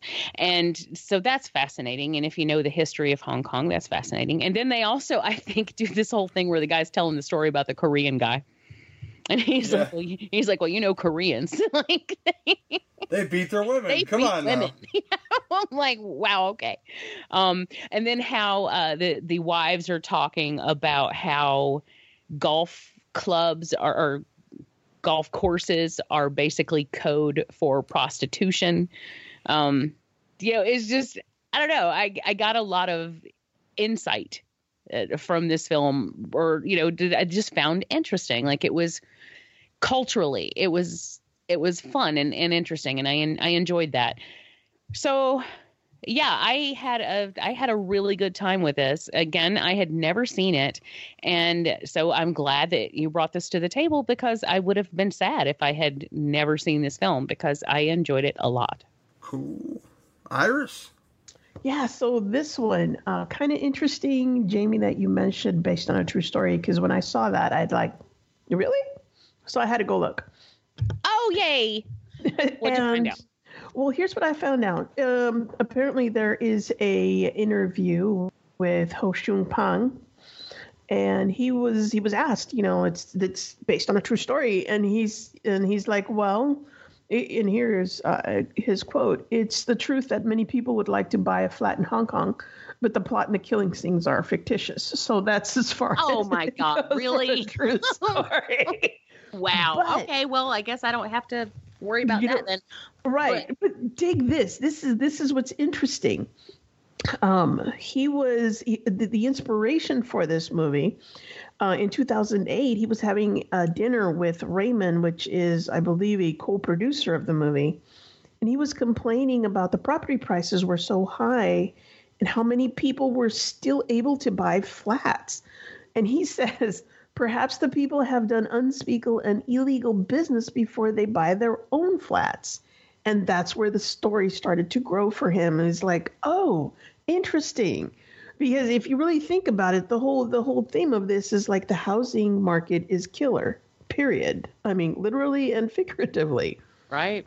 Because what she was trying to do was she was trying to buy a flat for one. Because um it was first of all her her grandfather loved the sea and he couldn't see the sea anymore. And they were living in these you know nasty housing in hong kong. Uh, and then once the british walked away from hong kong and left it to china of course contractors came in and they wanted to tear all these apartments down where people were able to live. And you know that of course you know what they call the the regentrifying which is basically you know let's kick out the the, the poor people and you know put the prices three or four times higher so Well, like uh, the same thing happened in Brooklyn. Um, yes uh, many many years ago but you know um there like park slope for instance in brooklyn is a very high end area now. And in the late 70s early 80s there were places in park slope where you'd put your car if you wanted it to disappear. Like if you wanted to get rid of a car you could park it there and and it would be set on fire and you know you'd never and then you could make your insurance claim. But now it's you know the the yuppies moved in uh, starting in the 80s and then now they've been revamping it and now they the homes there the the brownstone sell for a million bucks. So exactly. And that's exactly what what these people were doing. So um and you can see that kind of play out throughout the, those flashbacks that you were talking about jamie. And but this movie though there's several things i liked about it. Uh, like you were saying culturally you can see those differences um, you know koreans are thought of very lowly there because um, they have to a lot of the times north koreans will go into china and from china into south korea because that's the only way they can really safely do that uh, uh, you know cross borders like that.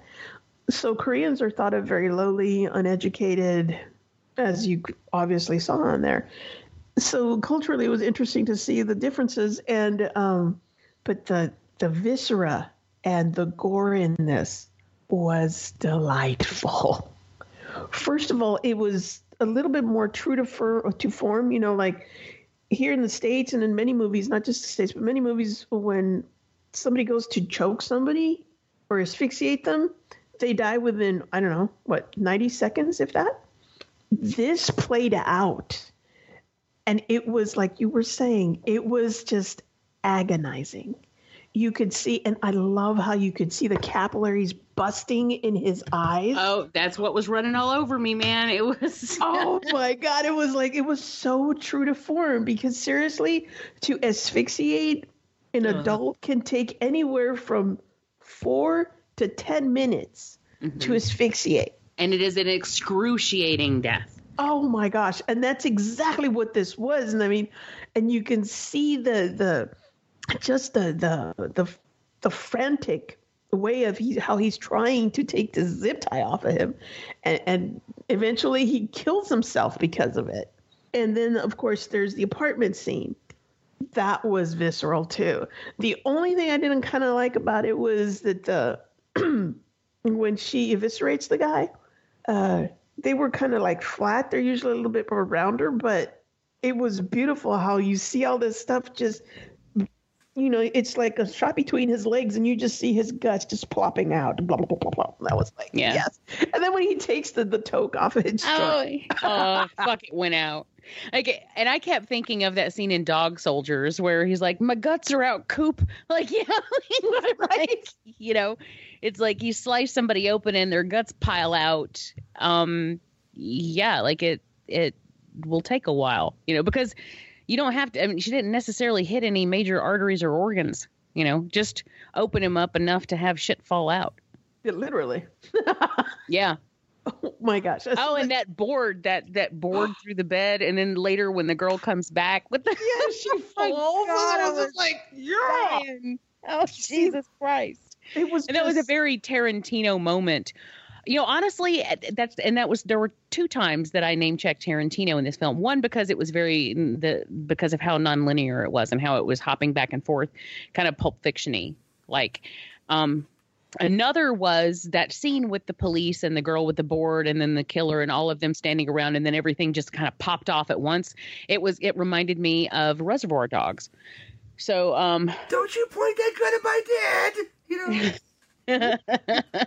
no, uh, uh, very true, very true. And uh, that that's another scene that I was going to mention was I really like. And then the scene with the guy, uh, he's just going at it with that girl, Oh, I love and it. she's just like the, the knife just doosh, doosh, doosh, and you see it pop out on the other side. It Oh. Was like, oh part- yeah. My favorite part of that scene is when she does the final slice, and she does, she does it in front. You don't see what happens until, of course, Right. the end happens, and the blood splatters on her back, and she goes, Oh, you had a lie. "Yeah, or you had a lot." Yes, and then she just she just gleefully throws the dick next to her, like, "Yeah, that's what happened." You know, That was good. I don't I mean, for, I don't laugh at a castration usually, but that shit's hilarious to me. Just the fact she says, "Ooh, you you you produced a lot" or something, whatever she said, like she like he came on her back, but it was blood. Come on, yeah it, people. wa- it was but see this was what's so so lovely about this that it, it was the gore was it was a little over the top or i don't know if that's even possible at least not for me. I had it is for some people but not for me. The gore was great um there was a lot of visceral and um these outlandish deaths were just great and they were creative they were extremely uh, the, the pregnant woman Oh, that was wicked when she fell and you hear that flop. Oh, the flop, yeah. And you're like, oh, she lost the baby. She lost the baby. And all of a sudden she starts screaming and you see this, the reddish, you know, liquid come out of her. It was like, oh.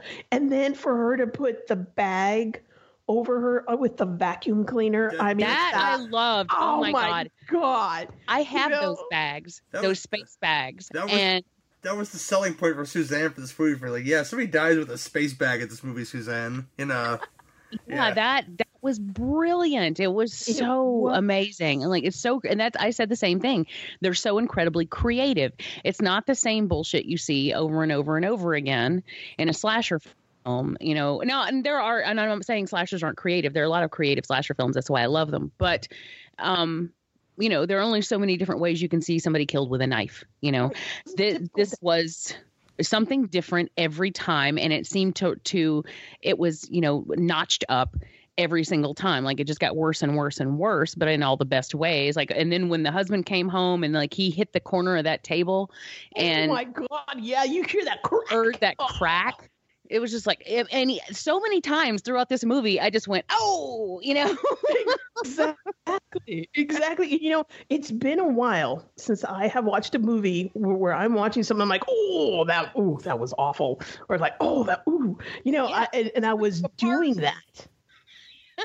And it was i mean it was really really good. I really really enjoyed that in this movie. So i extremely entertaining and like you i'm like why have i not heard about this movie I mean, has nobody else seen this? Because this this is great. I mean, this is it's like a movie made for me. Yeah, I don't know it why it's all those not elements. up there with the other really well-known Asian gore films, or you know, why is this not one that's talked about in the same breath as a Takashi Miike movie? You know, why is you know why is this not up there with Audition? Why is this not you know like I, or something because you know don't it's, it's understand. gore. yeah, I don't understand, but now it's a movie that I definitely will be pointing people to now that I Mhm. am aware of it because uh, it needs it needs to be pointed to. Like it Um, hello, season two of ABCs. You might, don't be surprised if you see this as my D pick. Um, it's just you said D. I did. Um, I because I, I don't I don't know like I don't know how this flew under the radar for so many years, but uh, like ah like Gary, had you seen this before? Well, this hit me in that sweet spot where I was still going to the flea market and getting those sweet Asian bootlegs like years before they came out in the states. So I seen this way before most Americans have seen it that they weren't like shopping for movies that way. But uh, this came out eventually on uh, on an American DVD. I think IFC uh, put this out on a DVD, so you can buy this in the states. But a Blu-ray is um, I want to say the Blu-ray is German. There's a German Blu-ray I think out there.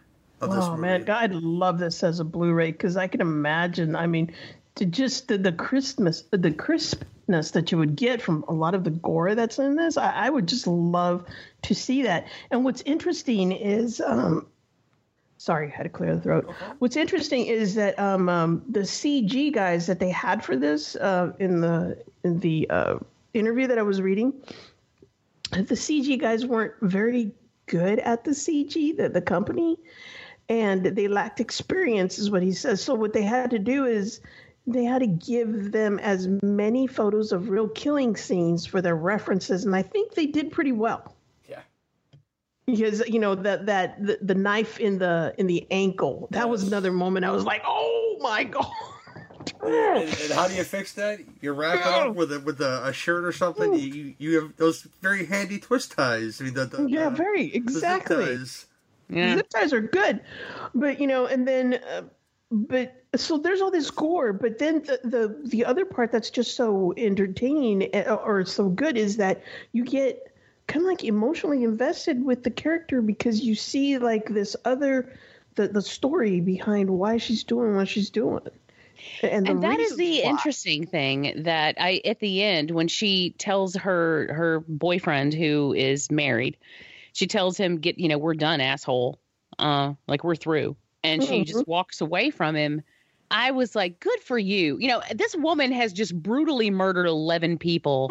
Right, but you're like, yeah. Inclu- eh, eh, eh, eh, 12, 11 people, 12 deaths with the unborn child. I, I and at the same time, when she makes that empowering move, I'm like, good for you. You know, like I, and I'm thinking, what is wrong with me? exactly because it's because that you know you you got emotionally invested with the character for just seeing her go through the stuff that she did and even i just you know the cruelty that you see is kind of uh, you know it's very subtle um, you know what she does to her dad You, you don't know. Oh, that scene with her father, holy Right? Shit. i was like oh fuck really I mean, and you Oh. could tell, you could tell it was eating her up inside. hmm Um, uh, but that just sort of drove home this obsession that she has. I mean, it is a straight up obsession, and you could there was you know there was an inner battle going on w- within her during that scene, and I think it was very powerful. Like I just was wow, I just uh, wow you know um and that's the thing is this film did so well was i think it it on one hand it was this crazy gory full of fun kills nut job movie on the other hand it was so full of of actual character and emotion and it conveyed both sides of that coin very well that it just sort of blew me away Yeah, you know, and it was the same thing with me. So you you have all this this score, but yet you you have this story and you have this character that you invest in, and you get kind of like emotionally attached to her, and you can see why she's doing what she's doing. Yeah, even though it's a, a bit of a bit of a, a psychosis, I would have to say, but, but still, this this obsession that she has, and, and the reason why. She's very aware of what she's doing, and I'll make this clear right away. Because at the end of the film, and the reason why I mention the baby is because she mentions the baby, because she's on the phone renegotiating this flat, and she gets it for she wants it for like a million less because guess what? There's been all these murders in this in, in this building, you know what? You mm-hmm. should come down because she brings it up. You know, eleven are dead. Well, twelve if you count the baby. You know, because she did that. There's a look of glee in her face, just to say, yeah, this wasn't just just because she wanted this flat. She she's a fucking sadist, and I kind of love it that you get you get all those emotions in the film with the flashback scenes of you know, because you know, as a parent, I'm not a parent myself. I'd imagine as a parent, you'd want something better for your children than you than you've had, and she's always had this dream of this flat. Is she gonna get it by any means necessary? And I mean by any means necessary.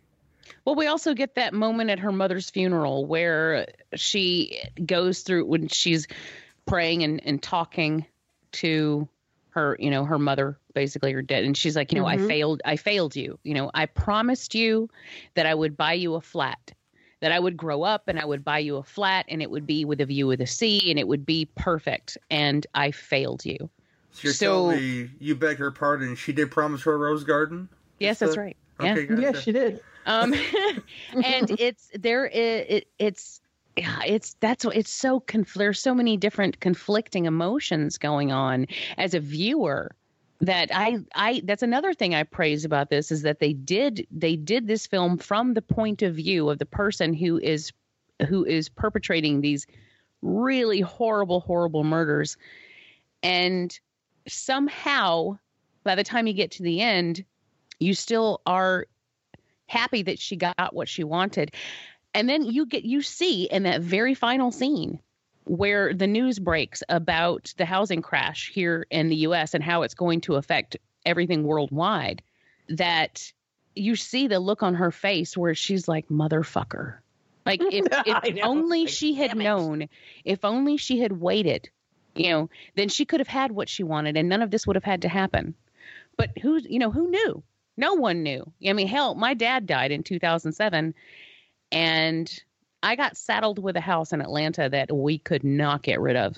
And if he had died a, you know, just a year prior to when he did, um, we could have unloaded it no problem with, you know, a nice hefty profit. but the timing was horrible. And it just no one saw that coming.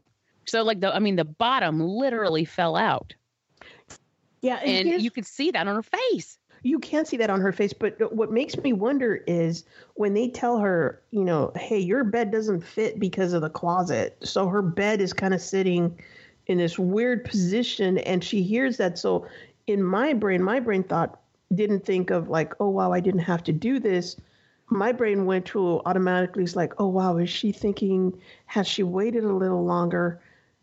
And not you know press the guy to to buy that apartment now could she have gotten a bigger apartment for the same amount of money that's Actually, where my that's- brain went Well, and that's probably more accurate because I had completely forgotten about that whole bed thing. And as a matter of fact, when that when that scene was happening, I was thinking because that, you know that's kind of prior to when we hear about the news, and you know we know what year it is the entire time because they keep flashing it on the screen, but it didn't Mhm. strike me, it didn't hit me the significance of that until the end, which I think is another thing that's very clever. Of course, if you'd seen this in, in when it originally came out, it would have been more for, uh, on the forefront of the mind, obviously, but. I so I didn't think about that. And so when they did the when they said the bed they won't fit because of the closet thing, I was like, what well, what does that have to do with anything? Like, you know, like, you know, oh, that sucks, you know. Um, and then I didn't take it any farther than that. And I had by the time we got to the end, which was really just a couple minutes later, I didn't even think about that. But you were actually probably dead on considering her mindset and how she has been through the entire thing. You're probably absolutely right. Damn it. Like, I- God I- damn it. I think you know with the bed not fitting, it's almost like she she works. She, well, she saved a lot of money for one thing, so it's not like she's just murdering people just to murder people. She saved a lot of money. She worked two or three jobs to to, to get this flat. But the fact that this is supposed to be her perfect home, you know, with the with the view of the sea, and her bed doesn't fit, it just says, you know what, what the fuck is going on now? This wasn't worth my time at all because my, my life, my, my bed won't fit. So who says that my life will fit in this flat? And it's it's, it's kind of like ironic, I guess. I don't know. Just- oh good thought there too Yeah, I mean, there's a whole lot of irony going on at the at the end of this film, and uh, and so good, it, it really was so, so good. that's that's all of me uh, two two things. I'm, gonna- I'm gonna mention some technical things here. what the, the scene with, with, with the with the, the the knife going through her Achilles basically. It's, it's, it's it goes straight through. She pulls. You don't you don't get to see it. Uh, do you, did they show it pull her pulling it out? Yeah, well, they show her pulling it out, but I don't know if you get uh, an actual up close view of it. Well, anyway, for for way she had her her leg wrapped and and she had the the, the, the zip ties, you wouldn't be able to stand on that ankle, let alone you know go about your business. You know, escape a fucking murder scene. But like like like you guys said, the, the movie's so you know not non-linear. You don't know the order of what stuff's happening. So this could have been the climax of the whole murder spree in this apartment. It was because they give you the timestamps. Yes. Um, the actual time of the day stamps, you know, so you can actually see. Um, it was uh, like eleven something when she went to the pregnant lady's house, and then it was twelve oh seven when she went to the house or the apartment with all the the the kids, where she actually ended up getting hurt there. So that was the last. That was the last trip that she, or the last place that she and all she had to do at that point was limp her way out and go home. Although that would be yes, very difficult to do. I don't, you know, I don't see how she was walking at all, but whatever. Another, another thing, she she she she's kind of ghetto, but she's not ghetto enough apparently because she's killing all these people in the apart the apartments. She could have been squatting like a motherfucker, just chilling in those apartments that, that she killed these people in, and uh, it's it's. But then again, it it, it all kind of happened but with the exception of the opening kill, it kind of all happened within. You could tell within like a one hour period. Yes, she just yeah. she just busted up in It was there. a spree. It was, it was a it was a spree. yeah. She had snapped. Like she had reached the end of her rope at this point, and she's like, by any means necessary, and just went through went through just a yeah, just a an actual spree, which was pretty fun. I'm gonna go Willis here. The gore's good, story's good, flashbacks are good. No, it's all good. I, I love Dream Home. I love this since I saw it the first time on, that that flea market bootleg. I mean, I, I've seen a lot of stuff way before it came out in the states, and I was grateful for having that uh, that dirt mall experience with the with the Asian cinema. It's like, oh, you like Saw? Here's something disgusting. It's just just to watch that because that's right around the time where I started catching a lot of these is after Saw came out, and then I would see something from Thailand that was like Trump Saw like like ten times over. This is just fucking nasty, and I I uh I, I appreciate my experiences there. Otherwise, I wouldn't have seen this. Wouldn't have heard of this movie, this Dream Home movie, and I uh I love it. It's good stuff. I'm gonna uh, kick it to Iris. Anything else she'd like to say about the film, and what does she give it one to ten? Um, oh, my God, you know, uh, I'm gonna give it a nine point five because my goodness, I love this movie so much. Like I was saying, you know, you, you all the things that I like to check off for a movie. This is it: the gore, the viscera, engaging characters, and a fucked up ending. so yeah, I'm giving this a nine point five. Cool, Jamie. This for me is a straight up 10. I can think of nothing that I would change about it. I I was completely surprised in all the best ways.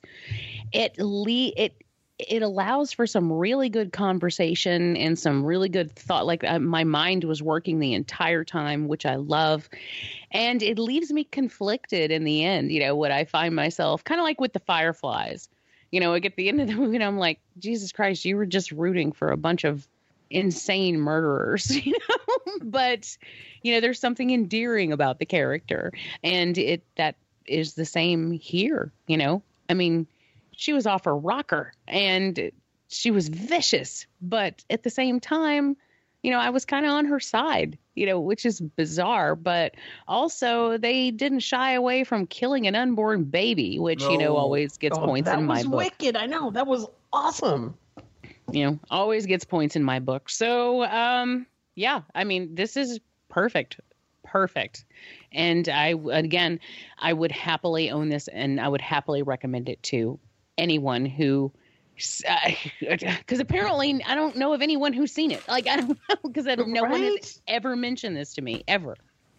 Oh man, yeah, it's it's a ten. I, I, like Jamie said, I, I see nothing wrong with this movie at all.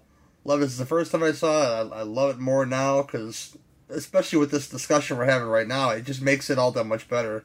Because there's there's some some points that I wasn't quite understanding, but now that I understand a lot of those points, it's it's ten out of ten. Dave Z, if you haven't seen this, get on it, baby boy. I think you'll like it a lot. You, know, that's precisely who I was thinking of. Yeah. I, I mean, yeah, I was like, I'm my my next stop is to ask Dave if he's seen it, ask Derek if he's seen it, and Bo. Yeah. My the three people I know off the top of my head who love Asian horror. So, but I'll leave it at that. Good times, good movie. We'll be back to close out the show. If you enjoyed this show, then make sure you check out the other great shows on the Legion Podcast Network, like Cinema Psyops, Cinema Beef, Devour the Podcast, Duncan and Bo Come Correct, Exploding Heads Horror Movie Podcast, Friday the 13th, Get Slayed, The Hell Ming Power Hour, Hello, This is the Doom Show, Hero Hero Go Show, Kill the Cast, Underwater Kaiju from Outer Space, Jerry Hates Action, Legion After Dark, Mental Health, Obsessive Cinema, Discourse, Pick Six Movies, the podcast by The Cemetery, the podcast on Haunted Hill, the Psychosemantic podcast, Rick Radio, House of Wax, Dude Looks Like the 80s, Rabbit and Red Radio, the Shadecast, Short Bus Cinema, Two Drink Minimum Commentaries, the VD Clinic, Who Will Survive Horror Podcast, and Witch versus the Doomsday Clock. With such a wide spread of shows, there is guaranteed to be a niche for you to fall in love with. Horror, politics, movies, books, sex, music, commentaries, health, video games, kaiju, action, news, comedy, and opinions that would most likely get you killed in some parts of the world. We are proud to bring you some of the best podcasting in the world. Check us out at www.legionpodcast.com, iTunes, Spotify, Stitcher, YouTube, and any other dark corner of the internet where podcasts can be found.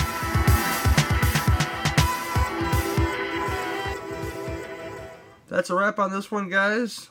Jamie's so happy you were able to join us. Iris, I, am not discounting Iris, but J- Jamie has been in a long time. I, uh, I know. I, I know. miss Jamie so I much. am very happy that I was able to do this, and I've missed you guys a lot. And I always love recording with you, and so I was very pleased. Also, two winners for films, so I couldn't have asked for a more perfect show to come back to.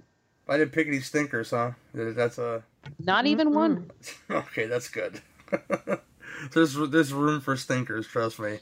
But uh, Iris, thank you too, babe. I did. Uh, Suzanne couldn't make it because she had uh, a splitting headache and dickheads at work and stuff, so she was uh out of it. But she's sad No, she could not be hear her. here.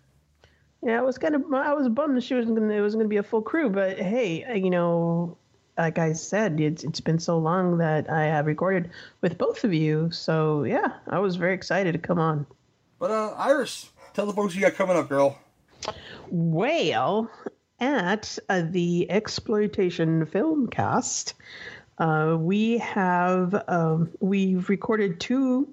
So uh, the next one that should be coming out, I believe, is Goliath and the Dragon, and that is a fun, fun uh, sword and sandal film. Of course, my pick because I love those movies. And uh, if you want to, you can find us on iTunes. Uh, we're on iHeartRadio now. So you can say, Alexa, play Exploitation Filmcast, and they will play it. Um, yeah, and if you're looking for us, we're, are, we're at exploitationfilmcast.libsyn.com. Go look us up. Have some fun. Cool. Jamie? Well, like I mentioned, we are recording a new ABCs tomorrow, which I'm very excited about that. The next ABC's Colossal Collection show that I still need to work on and get out, and Brian is gently prodding me about it on a regular basis, is um, uh, the Andy Sidaris special, which I am really excited to get out because that, that is such a fun show. I hear the, I Um, hear the Blu-rays are gorgeous that they put They are. those. They are. It's a really fun collection. It's called uh, G- Girl, Girls, Guns, and G Strings, I think, and um, which aptly sums up that collection. And I'm a, I am just a sucker for those movies. I love them, and that was a really fun show to do. So that one is the next collection show that's going to be coming out. The next ABC show that's going to be coming out that we're recording tomorrow is Letter U, and we're talking. I've already mentioned Undead. Um, we're talking about the Ugly. We're talking about The Uninvited from 2009, and we're talking about Urban Ghost Story. And uh, again, Andrew Huff from Friday the 13th will be joining us for that show. So I'm really, really, really looking forward to that all around. It'll be good to get back in the saddle with Dave and also with Andrew and um, some fun movies. So that's good. I also have um, every week, every Wednesday, the Married with Children podcast drops. And um, of course, we're going through that series one episode at a time on a weekly basis. So that's a fun show that I do with Alex at- from Skeleton Crew and Dan also from Skeleton Crew. And then occasionally we have uh, people on like Jerry Herring, who was an original cast member from that podcast when it started. And, um, or people like Aaron Duncan will join us, who is just a, a listener and a lover of the show. So we have a good time with that. And that is really all I'm doing these days. Um, and like I said before, in one week, I've got the return to Cinema Beef and the return to ABC. So this is a big week for me, and I'm very excited. And So glad to have you back too. Trust me. thank you. Thank you. I did miss it a lot. Yeah, yeah, yeah. Uh, this show, two drink minimum commentaries, and uh, the subset on the Cinema feed, Burning for Springwood, can be found all on LegionPodcast.com. Um, check it out there. I've been in the works for getting some pretty neat items for Fleas and Flicks. I, I found out what correspondence is, and that people will send you free stuff. Celebrities, it may take a while to get here, but by the time the auction happens, I should have some pretty neat stuff just from from random people. You know, maybe Carol Burnett. You know, that, that's something people would love. I, I know, I know, I would love that. So, but maybe Wow. Has Linda Blair ever given you anything? Because she's a huge animal lover, particularly dogs. So I don't like it. I don't like to interact with that woman. So I know, I know you get in don't. I was for that. I know you don't. I was just curious if uh, you had ever approached her since she is such a big dog lover. I won't talk mean about her because Flash Gordon told me not to. Okay, just it's, it's told me not to. He's an awesome man, and I, I respect him. I won't talk mean about Linda Blair. Okay, I'll leave her. I'll leave it alone. Um, yeah, that's that's coming. Uh, winter time, next fleas and flicks, and uh, hopefully it'll be a big one. A lot of you guys should should be looking forward to that. I hope. Yeah. Um, next episode, I couldn't tell you what that's going to be. I have I have ideas, and we'll see who shows up to those ideas. But um, thanks for listening, and uh, remember always here at the Sin Beef Podcast. If you've got beef, we've got the grinder. See you next time. Yay! Awesome.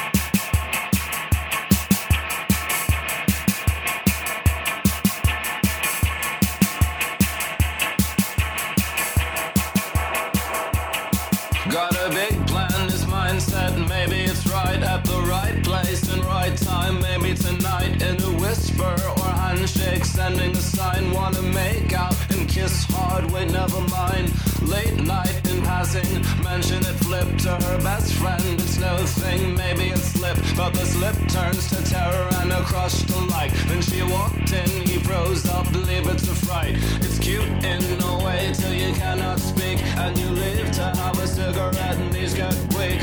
Escape was just a nod and a casual wave. Obsessed about it heavy for the next two days. It's only just a crush, it'll go away. It's just like all the others, it'll go away. Or maybe this is danger and you just don't know. You pray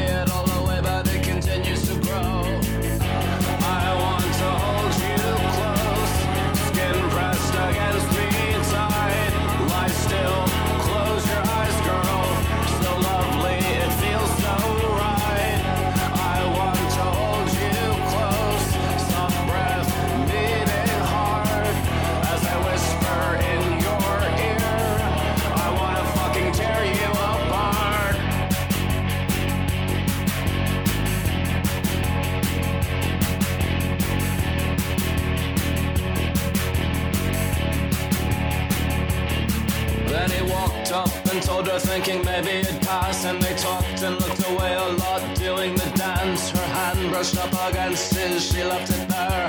Told him how she felt, and then they locked in a stare. They took a step back, thought about it, what should they do? Cause there's always repercussions when you're dating in school. But their lips met, and reservations started to pass. Whether this was just an evening or a thing that would last. Either way, he wanted her, and this was bad. Wanted to do things to her, it was making crazy. Now a little crush turned into a like, and now he wants to grab her by the hair and tell her,